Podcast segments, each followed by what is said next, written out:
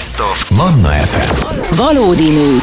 Balázs Andival, Pál Fijévával és Argyán Krisztával minden hétköznap reggel 7-től 10-ig. A legjobb pillanatok. 9 óra 11 van, szép napot, szia Andi! Jó reggelt kívánunk mindenkinek. És nagy-nagy szeretettel köszöntjük itt a stúdióban Rák Katit. Szia, Hát jó köszönjük reggelt. szépen, Jó hogy itt vagy reggelt. velünk. Én köszönöm. Nagyon örülünk, hogy itt vagy. Én kifejezetten örülök. Nekem te egy ikon vagy, jobb, hogyha tudod. Tehát abszolút. Tehát én nagyon-nagyon-nagyon oda vagyok a, a, ezekért a típusú színésznőkért, amilyen te is vagy, mert rátok kell figyelni. Neked, titeket kell figyelni nekünk, ennek a korosztálynak. Ez így van. Aj, de édes. Jó reggel, hogy te Bár jöttél. Az az igazság, hogy egy kicsit most szépítettél, mert szokták azt mondani, hogy gyerekkorom óta, és ez már sajnos akkor az azt jelenti, hogy én már nem az a korosztály vagyok. Én se az a korosztály vagyok, pont valamelyik nap a színházban valaki mondta, hogy hát vannak a fiatalok, és rámutattak, és a középkorúak. Én meg így, nem, én is fiatal vagyok, és mondták, hogy 45 Igen. elmúltál. Mondom, de attól még én fiatalnak érzem magam. És az is vagy. Ez hány évesnek igaz. érzed magad, Kati? Hú, nem is tudom. Én, én, már 20 évesen is száznak éreztem magam, de most, hogy száz vagyok, most meg húsznak, úgyhogy eh, igen, nem tudom. Az, azt gondolom, hogy a lélek az egy ilyen nagyon furcsa kis dolog, hogy eh, születetten hozunk magunkkal valamit, és én nagyon-nagyon frissnek érzem magam, tehát gyerekeim szokták azt mondani, hogy figyelj, anya, olyan vagy, mint egy gyerek, csak nagyon nagy felelősséggel. Ez milyen szép. De Igen. tényleg tanúsíthatjuk, hogy Igen. nagyon klasszul nézel ki, hogyha valaki most elmondhatom, hogy nagymama vagy már, pedig Igen. hát ez, ezt azért így nem mondanám. Á, hogyha, de nyugodtan. De, de tényleg nem. Tehát, hogyha első körben én utánad olvastam ugye a magánéletedről is, és nem csak a művészetedről, és pont azt néztem, hogy nagymama, mondom, az hogy a francba történhetett? Hát, és egyébként azt kell, hogy mondjam, hogy például a felmenémnél öm, az anyukám még nem volt 20, amikor én születtem. A nagypapám még nem volt 40, amikor én születtem, és a nagymamám 60 éves volt, amikor én ö, születtem. Tehát ö, dédnagymamám. A Igen, dédnagymamám igen, igen, volt igen. ö, 60 éves. Tehát nálunk azért mindenki nagyon fiatalon lett szülő, nagyszülő. Ehhez képest én már gyerekként úgy gondoltam, hogy én nem nagyon szeretnék nagyon fiatalon Mhm. szülő lenni, úgyhogy valójában már akár dédnagymama is lehetnék a, az évjáratomhoz képest, de ez így jó, ahogy van. 19 éves korodban már modell voltál, és ezt így nagyon sok kép és nagyon sok anyag bizonyítja, és hát tényleg egy fant- fantasztikus csaj voltál már akkor is. Volt, aki akkor vigyázzon rád? Főleg azért, mert ilyen fiatal szülők, nagyszülők vettek körül? Hogy volt, aki vigyázzon ebben a modell szakmában rád? Hát édes Andi, ez egy nagyon jó kérdés, már csak azért is rátapintottál a dologra, mert eh, furcsa módon nekem volt egy statiszta szervező Irénke néni, aki nagyon vigyázott rám. Uh-huh. És eh, minden munkához ő küldött engem, akkor még nem voltak ilyen menedzserek, meg nem tudom mi, ami manapság van, ugye azért valljuk meg a 70-es évek végéről beszélünk, 80-as évek elejéről, és ő mindig nagyon vigyázott rám, hogy milyen munkába küld, milyen körülmények vesznek körül, tehát hogy ne legyek éjszaka, ne legyek hidegbe, és valahogy a személyiségem meg mindig távol tartotta a- azokat a, a, a- jelenségeket, amiket én nem akartam. És ezt egyébként a gyerekeim is örökölték, tehát nagyon nem is kellett félteni, mert... Mhm. Meg volt a magadhoz való eszed. Igen, meg volt egy furcsa módon egy, egy olyan tartásom, amivel ha valaki esetleg átlépte volna a határt, akkor is ránéztem, és akkor már tudta, hogy... Vannak nők, akik egyébként egy tekintettel helyre tudnak tenni. Igen, hogyne, Akárki. Igen. Tehát, hogy, hogy ez egy nagyon-nagyon hatalmas eszköz az ember kezében, Én, pláne én is ez ezt ilyen gondolom. világban. Én is ezt amiben- gondolom, hogy az egész pályámon különben így ment, hogy Hát nem, nem tudom. Vol- Volt egy szakmai tudásom, amit eleve mondjuk tiszteltek, tehát a babuc, babuciságomon kívül, mert azért ez is egy érdekes dolog, hogy ugye van egy látvány, meg van maga a produktum. A látvány alapján simán félre lökhettek volna, mert hát egy szőke baba készpász, de közben meg egész életemben annyira szerettem volna tudni a tudást, tehát, eh, és ezt azért úgy láttam, hogy ezt mindenki értékelte, tehát eh, hát a másik pedig az volt, hogy volt egy eladhatóságom csúnya szóval élve, uh-huh. és például nagyon fiatalon már színház utáni revűbe fölléptem, és a revű sztárja voltam, mint operettes, tehát ugye azért a magyar operett az mindig egy, egy, egy hát az volt a királynője a műsoroknak, és hát ott pláne az volt, hogy nagyon kellett rám vigyázni, hát hiszen én hoztam a pénzt. Esténként jöttek a csoportok, külföldiek, azért a pénz se egy érdektelen dolog, a megrendelőnek az egy fontos volt, hogy én, én a százszázalékosot tudjam ott produkálni, és ez így is volt. Hogyha az unokák egyébként még ugye picikék, de ha egy kicsit nagyobbak lesznek, és megkérdezik azt, hogy, hogy mama, te mire vagy a legbüszkébb, akkor mit mondanál ő erre? rájuk, ő rájuk, mert ő rájuk. minden, igen, ő rájuk, mert, mert állandóan látom, hogy hát jó, hát azon kívül nyilván, hogy nekem a leggyönyörűbbek, a Jónás az tisztára a férjem, de egy az egybe, cuki, gyönyörű. Hát az Ankica pedig, bocsánat, nagyon hasonlít rám, illetve Saci lányomra, tehát a nagynényére, de tulajdonságaikat is figyelem, és annyira nagyszerűek, és ez olyan jó, hogy ilyen pici lelkek még, hát törékeny, két éves, másfél éves, és, és már olyan, olyan tulajdonságaik vannak, hogy csak úgy rájuk csillan a szemem, hogy úristen, mi lesz? Milyennek lesznek még majd? Szóval annyira extra érdekesek, okosak, figyelőek, elmélyültek, humoruk van. Uh-huh. Uh-huh. Hát, hogy ekkora gyereknek például, hát döbbenet. Szóval igen, rájuk. Hogyha visszatekintünk erre a 70-es évekre, akkor nehéz volt akkor nőnek lenni ott a 70-es években? Nehéz volt Szerintem szerintem? mindig nagyon nehéz nőnek lenni. Ez nem kortól függ, nem akkor Szerintem nem. kortól? Ezért is csináltam például egy monodrámát, uh-huh. a Bertát, ami a múlt századot öleli át, tehát 1900-as évektől, Hát ugye az egy jó kis század volt, a két világháborúval, forradalommal minden, hogy megmutassak egy olyan női sorsot, és szándékosan nem egy emblematikus nőnek, tehát nem a Marilyn Monroe vagy a Honti Hanna, amiket egyébként szintén játszottam, hanem egy átlag embernek, egy átlag uh-huh. asszonynak a sorsát, nehezíti a sorsát, hogy egy zsidó nőről van szó, tehát ebbe a, ezekbe a korokban meg végképp az egy nagy hátrány volt, hogy hogy menetel egyedül az életbe, és hogy segíti a férjét, a gyerekeit, a vállalkozását, hogy erőt adjak sok-sok nőnek. Uh-huh. Tehát én azért azt gondolom, hogy igen, nőnek lenni mindig nehéz volt, manapság is nagyon nehéz. Annyival mondjuk ma könnyebb, hogy régen nem lehetett tanulni egy nőnek, régen nem lehetett vállalkozása egy nőnek. Tehát azért, amit elértünk az 1900-as évek eleje óta, azért szerintem az egy csoda, hogy orvosok lehetünk, bárkiből lehet orvos, hogy igazgatók, miniszterek lehetnek nők, hát azért ez régen nem volt, valljuk meg.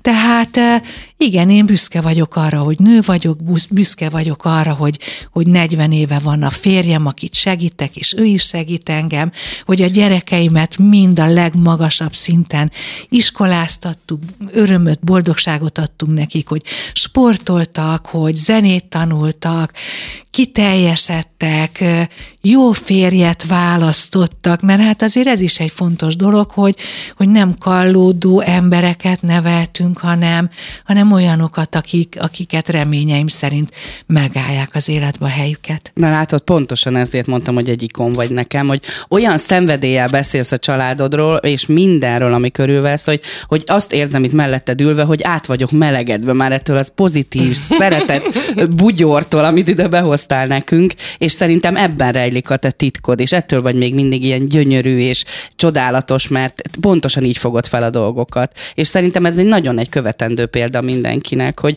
lessük meg magunk körül, hogy miért vagyunk hálásak. Én ebbe hiszek egyébként. Ú, de jó mondat volt ez. Igen, higgyük. Hogy igen, és az, hogy, hogy én nekem szent meggyőződésem, hogy semmi nem természetes, és amikor az ember este lefekszik, akkor igen, gondoljuk végig a napunkat, és adjunk hálát mindenért. És örüljünk minden jónak, nekem meggyőződésem az is, hogy fel kell idézni naponta, hogy mi jó dolog történt, mert meg kell erősíteni az érzést magunkba. Nekem tegnap például volt egy színházi előadásom, Hát amúgy is imádom a kollégáimat, tehát na- nagyon, nagyon jó színészekkel vagyok körülvéve. Jó, bocsánat, én választottam őket. Így könnyű. De, de, de nagyon jól választottam, és nem bírtam este elaludni, mert úgy éreztem, hogy Atya Isten, micsoda, micsoda színészekkel vagyok én körbevéve.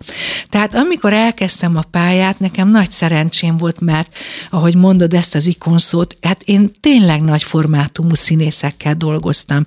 Például a Karinti színpadon, ahol te is játszol, és játszottál is sokáig, ott például olyanokkal játszottam, mint Máté Erzsi, Agárdi Gábor, Csákányi László, tehát egy darabon belül. És én akkor is éreztem, hogy ú, micsoda színészekkel vagyok körbevéve. Én akkor én voltam ott a, a kis fiatal, egyébként ők egyenrangúnak vettek engem. Igen. És most tegnap este azt láttam, hogy ugye az én színházban minden generáció van. Van fiatal, Orbán Borika, Kis Péter Balázs, Kondárkov Zsófi, tehát megtalálhatok a fiatalok, megtalálhatok a középkorúak, nem tudom, még annak mondhatom el magam, legyek nagyképű, igen. Szerintem nyugodtan. Nyugodtan. Igen, a, nem tudom, Starek Andrea, F. Nagy Eszter, tehát megtalálható ez a korosztály is, és hát remélem, hogy a férfi színészém nem sértődnek meg, de mert egyszerűen csodálatosak.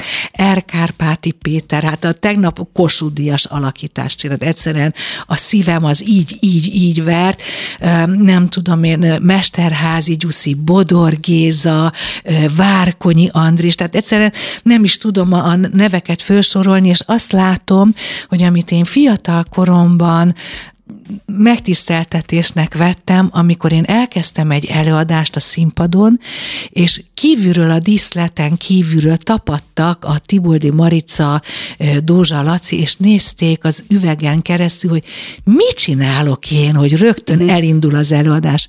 És most azt láttam tegnap este, hogy egymást figyeljük, és elmerülünk abba, hogy úristen, de jó, de jó. Hát hol van ez egy színpadon, hogy tíz emberből tíz elomlik, és figyeli a másik kollégát. Szóval én ezt, ezt, ezt színász történeti eseménynek éltem meg, és azt mondom, hogy, hogy, hogy ilyen, ilyen kvalitások, ilyen alakítások. Valaki azt mondta előadás után nekem, hogy igazi hogy mondják ezt, ajándék a színészeknek. Jutalomjáték. Jutalom. Minden színészemnek jutalomjáték volt, és mindenki lubickolt. Tehát én ezeket, én utána fölhívtam, mert én ezt is gondolom, hogy ne spóroljunk a, a az érzelmekkel, és hogyha úgy gondoljuk, akkor hívjuk fel a kollégát, és mondjuk el, hogy figyelj, ez valami, hú, hát ez ájulat volt, és akkor mindenkit fölhívtam, és ezeket el is mondtam, most nem tudom, mit, mit akartam még ezzel mondani a végére, de... Nem de... tudom, mert szájtátva hallgatunk, Igen, és itt és van a színház a stúdióban nekünk. Hát és Rákati annyira itt van, igen, annyira itt van, hogy, hogy például ez a darabunk is, amit tegnap, ja igen, tudom, hogy valaki utána ezt mondta, hogy, hogy figyelj, hát egy, egy olyan csapat van itt, egy olyan válogatott csapat, ahol mi sehol másút nincsen. Szóval én remélem azt, hogy valóban így van ez. A tegnapi darabunk is a 60-as évek elejéről szólt egy idő utazással, és a, a Géza, a Bodor Gézuka, aki hát már 40 fölött van, ö, 9-10 éveset alakított úgy, hogy mindenki elhitt, hogy úristen, de édes ez a gyerek, és a testvére, az apuka, anyuka, a házban lakók, a különböző, az arisztokrata, a volt katonatiszt, a kispolgár, hát ez egyszerűen hihetetlen volt. Na, ennyit erről. Folytatjuk még ezt, meg eh, remélem, hogy még idehozod nekünk a színházat a stúdióba a következő fél órában is. A valódi nők nem sokára visszajönnek rá, Kati színésznő ex-modellel kiegészülve, de előbb jön Britney Spears még a Strongerrel. Kellemes napot Szép kívánunk, napot kívánunk. mindenkinek. Február 19 van 7 perccel fél tíz után a stúdióban Balázs Andi és, a... És Argyelán Kriszta, Argyelán Kriszta, és, és a- Bence, és Kincső. Gyönyörű rák, Kati, színésznő, ex-modell, aki ide varázsolta nekünk a színházat már az elmúlt fél órában is. Arról beszélgettünk mindenféléről így a szünetben, de arról nem, hogy mi a színházadnak a neve? Hangszínház. Hangszínház. Hangszínház. És honnan jött az ötlete? Nagyon egyszerű, ugyanis kitaláltam egy új műfajt. Uh-huh. Ezt ugyanis a, a szükség diktálta, hogy díszlet és jelmez nélkül, mert uh, amikor mi ezt elkezdtük, pont bejött a Covid, hát ugye nagyon tehetségesen mikor kezdjek el egy színházat, amikor pont Amikor nincsenek nincs nézők. szezonja, igen, mikor nincs szezonja. Uh, De uh, mivel van egy férjem, aki forgatókönyvíró, uh-huh. író dramaturg, hát abban a szerencsés helyzetben vagyok, hogy ő meg tudta ezt úgy írni, hogy filmszerűen írja meg nekünk hangszínházi formátumban uh-huh. a novellákat. És ennek következtében se díszlet, se jelmez nem szükségeltetik. Általában három vagy négy mikrofon előtt dolgozunk, megkülönbözteti a színházunk a, a dolgot, hogy nem rádiójáték, nem hangjáték, mert mivel látja a néző a színésznek az energiáját, uh-huh. ennek következtében színház is. Uh-huh. És hogy miért mondom mindezt? Mert uh, például van olyan darabunk, az például egy mágikus realista darab, 18 éven felüli, egy opera zenéjére megy, szerintem fantasztikus, a Szent Ivánéi álom zenéjére, megjelenik benne, hát most lelövöm a poént, mindegy, az ördög. Az ördögöt az Erkárpáti Péter játsza. És állunk a színpadon, és ránézek a Péterre, és egyszer csak azt látom, megtáskásodik a szeme, az arca egyszer csak ilyen, ilyen zacskós lesz, és mintha libegne. Döbbenetes, szóval hideg föláll az embernek a, a, a, a, a, szőr a hátamon, de tényleg, és azt mondom magamba, hogy hogy tudja ezt csinálni? Miközben állunk egy mikrofon előtt. Tehát elvileg csak a hangunkkal, és mégis az egész test minden megváltozik, és elvisz egy, egy misztériumba, egy beszippant, egy más világba, egy körbe ölelő. Jaj, Jaj. Azért valljuk be, amikor olvasunk, akkor is hát képzelünk magunk elé egy színházat, vagy egy történetet. Igen. És ez azért is nagyon jó szerintem egy ilyen hangszínház, mert így egy picit ránk is van bízva a saját erőnk, egy kicsit az idegrendszerünket, vagy a színház szeretetünket is képzi ez a darab. Hát az ilyen abszolút. darabok, hogy ma én képzelem el hozzá a dolgokat, amik esetleg nincsenek ott. Hát megint nagyon jól látod, mert ez például nálunk egy, egy fontos dolog, hogy a színházi élményben az intellektus is fontos, ugyanis itt a néző képzelete folyamatosan dolgoztatva van. Tehát amit hall, azt neki első pillanattól végig folyamatosan figyelnie kell, lát, belső látással látnia kell. Van egy darabunk, egy 56-os darab, ami egy szerelmi történeten keresztül mutatja be a kort. Tehát én nem szeretek direkt például politizálni, ezeket uh-huh. én kizárom. De a, ha valami mondjuk 56 októberében játszódik, és az események hatnak a, a szereplémnek a, az életére, azt ugye bemutatjuk. És azt figyeltem meg, hogy a néző úgy érzi, hogy pereg a film, de ő maga is ott van benne, a filmbe. Tehát együtt él, amikor a Kemény Henrik Báb művész ott van velünk ugye a, a színpadon, a néző képzeletében, akkor ő is ott ül a Népligetbe és nézi a bábost. Uh-huh. Amikor elmegyünk a szerelmének a lakására, és ott a művészek a, az 50-es években ugye nem, nem volt még tévé, meg nem tudom mi, mi, tehát hétvégenként összejöttek, és mindenki egyik zongorázott, a másik hegedült, közben kis kocintás, és közben a susogások, amik akkor úgy mentek, és egyszer csak azt érzi a néző, hogy ő is egy vendég, ott. Ő is issza a pesgőt, ő is eszegeti a szendvicseket, ő is beszélget a másikkal. Ez valami olyan élményt ad, olyan empatikus élményt, mint hogyha ő is része lenne. Tehát nem csak befogad egy színházi élményt, amit általában én eddig megszoktam a színházba, hanem részesül benne.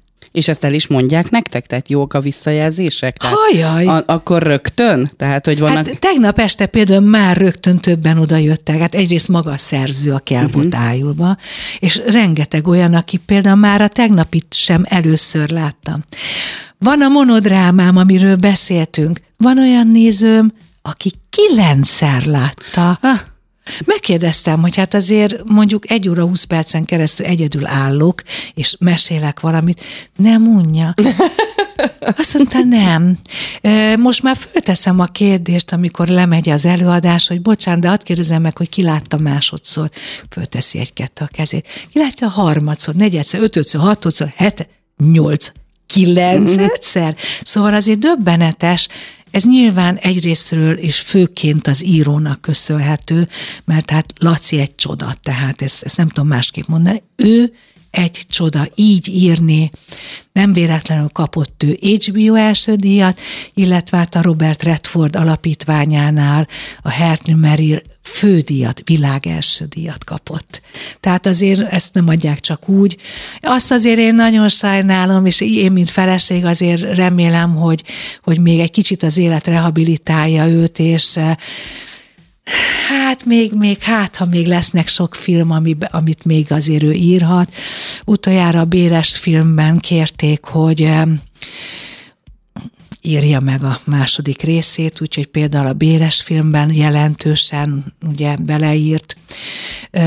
Ő találta ki a szomszédokat, ő magyarította barátok köztet. Nem mondom, rengeteg HBO-nak a sorozataiba, Hát és régebben ugye a magyar novellákat, a Kémeri című sorozatot, ahol megismerkedtünk.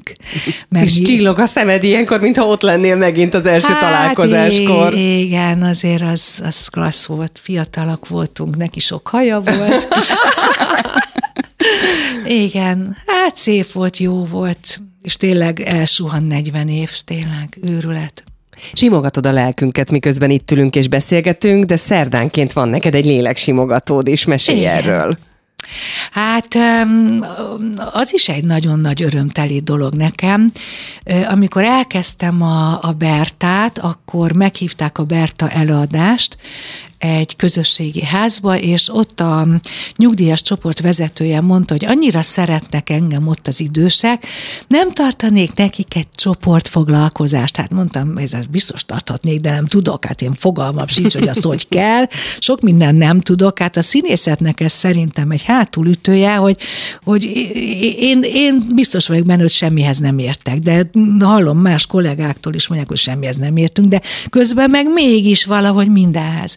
És mondtam, hogy nem tudom, engedje meg nekem, hogy én ezt végig gondoljam, mert nem tudom, mit, mit csinálok én ott egy órát. Hát most az egy dolog, hogy szeretnek engem, de abban nem tudom lekötni őket. Akkor végig gondoltam, hogy miket tanultam én a főiskolán, és akkor kialakítottam egy programot. Na most ez a program ötödik évet tart, minden szerdán, hétről hétre, Hát ott is egy zseniális kis csoport van, és bár mindig azt szoktam mondani, hogy ez egy nyugdíjas foglalkozás, de igazából lehetne 20 éveseknek is, mert az a program, az a fejlesztő program, amit én ott csinálok, és amit észre se vesznek, hogy fejlesztés, az bárkinek lehetne. Tulajdonképpen, és nem is azt mondom, hogy 20 éveseknek, lehetne 10 éves kortól, amikor felkészülnek a fiatalok egy felvételire, mondjuk nem tudom én, magára az életre, mert az, hogy bemegyek valahova egy ügyintézéshez, ahhoz is meg kell jelenni, ahhoz is tudnom kell, hogy hogy, hogy beszélgetek, Például, hogy milyen hangszint használok, hogy nem így mondom el a hangommal, hanem rendesen, ahogy szeretnék, azt mondom, jó napot kívánok, ez is ez vagyok, ezt is ezt szeretnék, nem akarok, szeretnék. És akkor rögtön azt mondják, hogy tessék, el lehet mondani. Tehát ezt a csoportot ugye nyugdíjasoknak kérték, velük dolgozom, de nem zárom ki az életemből, hogy még tartok olyanoknak, akik ügyvédnek tanulnak mondjuk, és fontos, hogy kiálljon üzletembereknek, mert hát miért ne hasznossá tudják magukat te- tenni, sőt, bárkinek, aki igényli, mert ezek fontosak. És akkor jönnek az én kis drága arany nyugdíjasaim, és akkor légzéstechnikát tanulunk, egy kis beszédtechnikát, és akkor felfedezik, hogy testük van, mert azért ugye a légzéstechnikával, a beszédtechnikával egyszer csak megnyílnak a testünk üregei, és az egy, én, én nekem csodálatos, én utólag is sajnálom, hogy esetleg nem orvos lettem, mert az emberi test az annyi csodát rejt, és akkor azt érzi a, a, a, a, a, a csoportás, és mondják is, hogy úristen, de jó, érzem, hogy van testem, van arcüregem, és akkor azt mondom, hogy mondjuk egy M betűt Mária, mondjuk egy Nándort, Nándor, mondjuk egy Nyinát, egy Nyina, mondjuk egymás után M, N, N, hol hallod a hangot? Figyeld a saját testedet. És hát e- ennek például ezeknek a feladatoknak az is értelme, hogyha esetleg úgy van, hogy valaki istenments bekerül egy kórházba, nem tudja kifejezni magát, akkor azok a száj üregi izmok, arc üregi izmok mind már átjáratódnak, mégis könnyebben el tudja mondani, hogy mit szeretne. Vagy én magam például voltam olyan helyzetben, feküdtem kórházban, altatás után, nem tudtam fölébredni. És nagyon megijedtem, én belül azt éreztem, hogy na kész, most meghaltam. És akkor azt éreztem ösztönösen, vettem egy mély levegőt, és a gyomromtól, a köldökömtől elindult egy hang így fölfelé, és üvöltöttem, de úgy, hogy az összes üregem mind zenget, hogy a földszintől az ötötikig az összes orvos oda rohant. Mm. Tehát jelet tudtam adni, hogy baj van. Uh-huh. Tehát ezek nagyon hasznosak, ne, nem kívánom senkinek, hogy ezekkel éljen, de itt olyan dolgokat is szép, csöndesen, mert ugye én ezeket így nagyon kitalálom, hogy ezeknek a fejlesztő foglalkozásban mi legyen. Persze rengeteg memóriajátékot is e, játszunk, amiknek például az is egy értelme, hogy közösségfejlesztő legyen, és mindenki egymásra figyeljen. Mert az egy fantasztikus például, hogy ti most néztek rám, figyeltek. De például például, amikor egy csoportfoglalkozásban azt mondom, hogy kitűzök egy, egy gondolatot, mit tudom én, nőnap, mindenki meséljen el nőnapról egy történetet, akkor azt látom, hogy valaki elmesél valamit, és az összes többinek belül kattog az agya, hogy majd ő mit fog mondani. Na mondom, akkor most álljunk meg. Mit mondott a Marika, mit mondott az István, mit mondott a ö, akárki, Ja, hát ő nem figyelt. Uh-huh. Hát mondom, de ez egy nagyon fontos dolog, hogy egymásra is figyeljünk. Tehát már van egy koordináció, hogy nem csak magamra, hanem a másikra is figyelek. És akkor jön a következő lépés, hogy minden apró lépést tessék visszamondani. Memorizáljuk. Mikor volt az? Hogy volt az? Ki volt az? Aztán ezek persze kiesnek, elfelejtjük, de csiszolódik ez a, ez a rövid és hosszú távú memória. Szóval zseniálisak, én nagyon szeretem a foglalkozásokat, és főleg az, hogy a legvégén mindenki úgy megy el, hogy nagyokat nevetnek, boldogok, és föltöltődnek hétről hétre. Azt szokták mondani, hogy mi vagyunk a második családjuk. mi is töltöthettünk itt veled ebben Nagyon az szépen órában, köszönjük, Kati. hogy itt voltál. Köszönjük. Nagyon nagy Csodálatos vagy még volt. mindig. Már vége is van? Sajnos, igen. Ó, Elröppent az Köszönöm. idő veled. Köszönjük szépen, hogy Én itt voltál a köszönöm Valódi. Nők Köszönöm csapatában. szépen. További szép napot és sok sikert kívánunk neked. és Köszönöm akkor mi is szépen. jövünk vissza nem sokára elmondani azt, hogy a holnapi napon mi mindenre számíthatnak tőlünk a hallgatók 7 és 10 között. Jó reggelt mindenkinek! Jó reggelt, Három szép perc napot. múlva lesz 10 óra. Szia, Andi, hogy érezted magad? Ez Úgy elrepült ez a reggel, hogy csak úgy lesek. Most pont ezen gondolkodtam, hogy így felnéztem az órára, és most tényleg elköszönünk, és most ez lesz. Hát olyan, mint most jöttem volna, vagy nem tudom, olyan energikusan indítottuk ezt a hetet. Igen, voltak ugye ezek a jó kis furcsa melók, amikbe Igen. belemélyedtünk, a kígyó, ö, azt majdnem Méreg. mondtam, hogy tejelés, de nem. Tehát, Szóval a kígyóméreg Méreg kinyerése. lefejése, igen, igen, erről is beszélgettünk, hogy ilyen munka is létezik, akkor kicsit belepillantottunk a koronába, hogy a monarhiában milyen melók vannak, és akkor ott a királynő fűszerésze, meg van egy olyan is, jaj, ezt még el sem mondtam, de most, most Na. jutott eszembe. Várjatok, kikeresem a papíromból, annyit dolgoztam rajta tegnap, hogy a, van olyan munka is, hogy a királynő vezetője a homokban. Mi? Van egy ilyen meló, képzeljétek el, ez is a korona sorozatban volt. Na, én az nem lehetnék, mert olyan béna vagyok, hogy tuti elesnék, ráesnék a királynő. És van olyan, hogy rossz válfák őre, Atya rossz válfák őre, és a királynő üveg és porcelán számtartója, és királyi asztronómus, ezek is mind, mind a Korona című sorozatban szerepelnek, hogy, hogy ezek létező, a második Erzsébet királynőnek voltak Hát- a, az alkalmazottai, tehát hogy ezekről is beszélgettünk. Igen. Akkor utána körbejártuk a home office tényleg előről, hátulról, Tényleg. hátulról előre. Igen, utána egy kicsit belekóstoltunk abba, hogy mi volt tegnap a Baftán, és hogy kik nyertek, mit nyertek, milyen film, micsoda, és egyébként hozzáteszem, hogy én keresgettem róla reggel, amikor ide tartottam, és a Michael J. Fox adott, adta át a legjobb filmnek járó díjat, és annyira megható volt az egész, ahogy ő beszélt erről, és olyan szépet mondott, és szerintem ez nagyon jó, hogy egy film az összehozza az embereket, mert teljesen mindegy, hogy hol vannak ők pontosan, vagy hova tartoznak, vagy akármi, mert egy jó film, az mindenkinek egy jó film, és teljesen igaza van. Meg őt eleve nagyon Én is nagyra nagyon, tartom, és, nagyon, és az egész munkásságát, meg a betegségét is, ahogy kommunikálja. De mit csinálunk viseli. holnap, Kriszta? Igen, ó,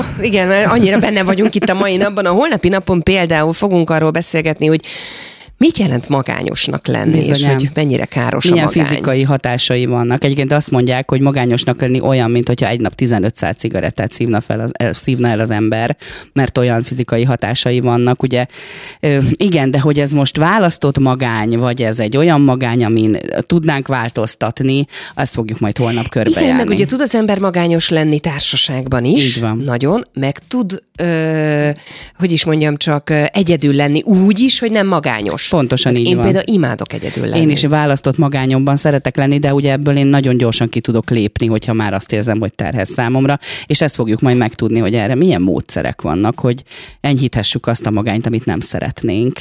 Aztán itt vannak a veszélyes trendek, Bizonyám. ezeket is sorra fogjuk venni. Hát egy csomó olyan van, pláne most a, az információ özönben, mindenféle baromság meg tud találni, ha nem vagy elég óvatos. Én, aki nagy TikTok felhasználó vagyok, ugye egy olyan felület, aztán az tele van trendekkel. Egyébként az Instagram meg a Facebook is csak nem annyira sűrű, mint a TikTok. Én komolyan mondom, hogy néha olyanokat látok, hogy megáll a szívem, hogy ez tényleg, és ez trendé válik. Tehát valaki kitalál egy őrültséget, és az trendé válik anélkül, hogy utána nézne a dolgoknak, hogy például csak egyet mondok, a rozmaringos hajmosás, az nem mindenkinek jó. Ezt orvosok bebizonyították, és mindenki keni magára rakja, aztán fáj tőle a hajhagymája, kihullik a haja, stb. Tehát tényleg nagyon sok veszélyes trend van, ezt mindenképp meg kell beszélnünk, hogy felhívjuk a figyelmet ezekre a hogy dolgokra. mit, mit ne csináljak otthon Mit ne? legközelebb. Így van. És aztán a pályázati világról, Ó. a pályáztatásról, ennek a rendszeréről is beszélünk. Nekem nagyon jó kis saját tapasztalataim is vannak, amikor ilyen lakossági pályázatokat kiírnak, és nem tudom hány diplomának kell lennie az embernek ahhoz, hogy egyáltalán be tudja nyújtani. És utána az utánkövetés, meg gondozásnál, hát arról már ne is Én beszéljünk. Fogom kifaggatni ebben a témában, ő nagyon tud erről beszélni, és hát remélem, hogy ellát pár jó tanácson, amit majd holnap elmondhatok a kedves hallgatóknak. Mi biztos, hogy itt leszünk 7 Így órakor van. már, és Pálfi Évi is külföldről, de a Ha a technika, technika engedi, akkor itt be, lesz fog, be fog kapcsolódni. Úgyhogy valódi nők holnap is 7-től 10-ig, most pedig jön ide a Manna FM-re István Dani, vele tölthetitek a következő néhány órát. Legyen csoda szép napot. napja mindenkinek. Sziasztok! hello! Sziasztok! Valódi nők. Minden hétköznap reggel 7-től 10-ig a 98.6 Manna FM-en és online.